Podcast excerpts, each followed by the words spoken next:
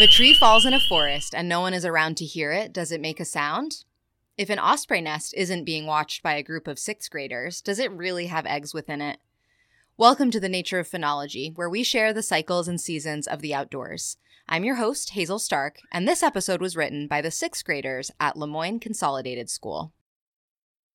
Have you ever seen a black and white raptor flying over you with a fish into its talons? That might be Lamoine's favorite bird, the osprey. On Mud Creek Road in Lamoine, Maine, there was an osprey nest on top of a transformer.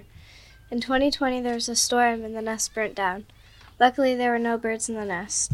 The nest was completely burned and it was unusable for the osprey. Versant Power wanted to help because the nest burnt down and it was on one of their poles. They built a platform for the nest, and now the osprey built a new nest on top of the platform and have been successfully coming back to the nest. Last year's sixth grade class chose to name the osprey. They named the female Ember and the male Sparky. Versant set up a camera so everyone can see them. Now anyone can see the osprey.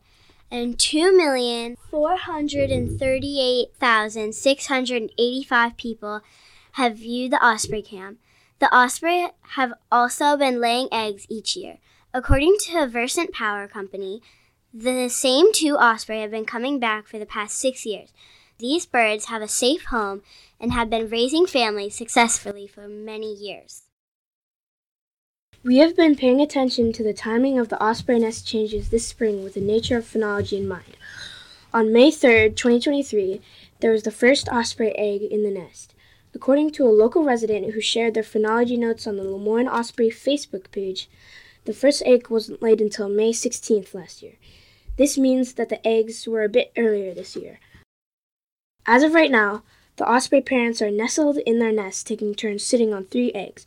When this episode airs, hopefully there will be chicks in the nest who grow big and strong enough to be able to migrate south in the fall. The diet of the osprey is mostly fish. This comes in handy because they built their nests near lakes, ponds, and rivers in every continent except Antarctica. However, they also eat snakes, rats, mice, and smaller birds. Osprey are brown, black, and white raptors. The osprey's wingspan is five and a half feet wide, and they stand about two to three feet tall. The osprey lay one to four eggs. The eggs are colored cream to pinkish cinnamon. The egg's width is 1.6 to 2 inches, and the length is 2.2 to 2.7 inches.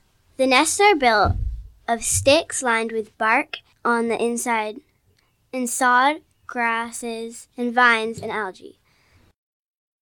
These majestic birds are beautiful caretakers for their families and will do anything to keep them safe. So the next time you're driving through Lamoine or another Maine town, you could be on the lookout for some ospreys. You can download this episode and find a link to the transcript, photos, information about podcasting, and more by visiting archives.weru.org.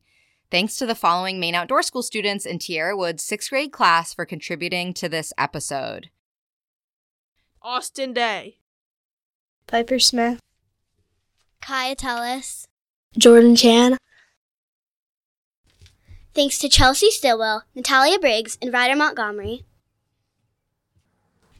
and Landon Stoll, Joy Zinke, and Silas Austin. If you're interested in learning more about Maine Outdoor School's work, you can visit maineoutdoorschool.org. Thanks for listening, and please join us next week for another dive into the nature of phenology.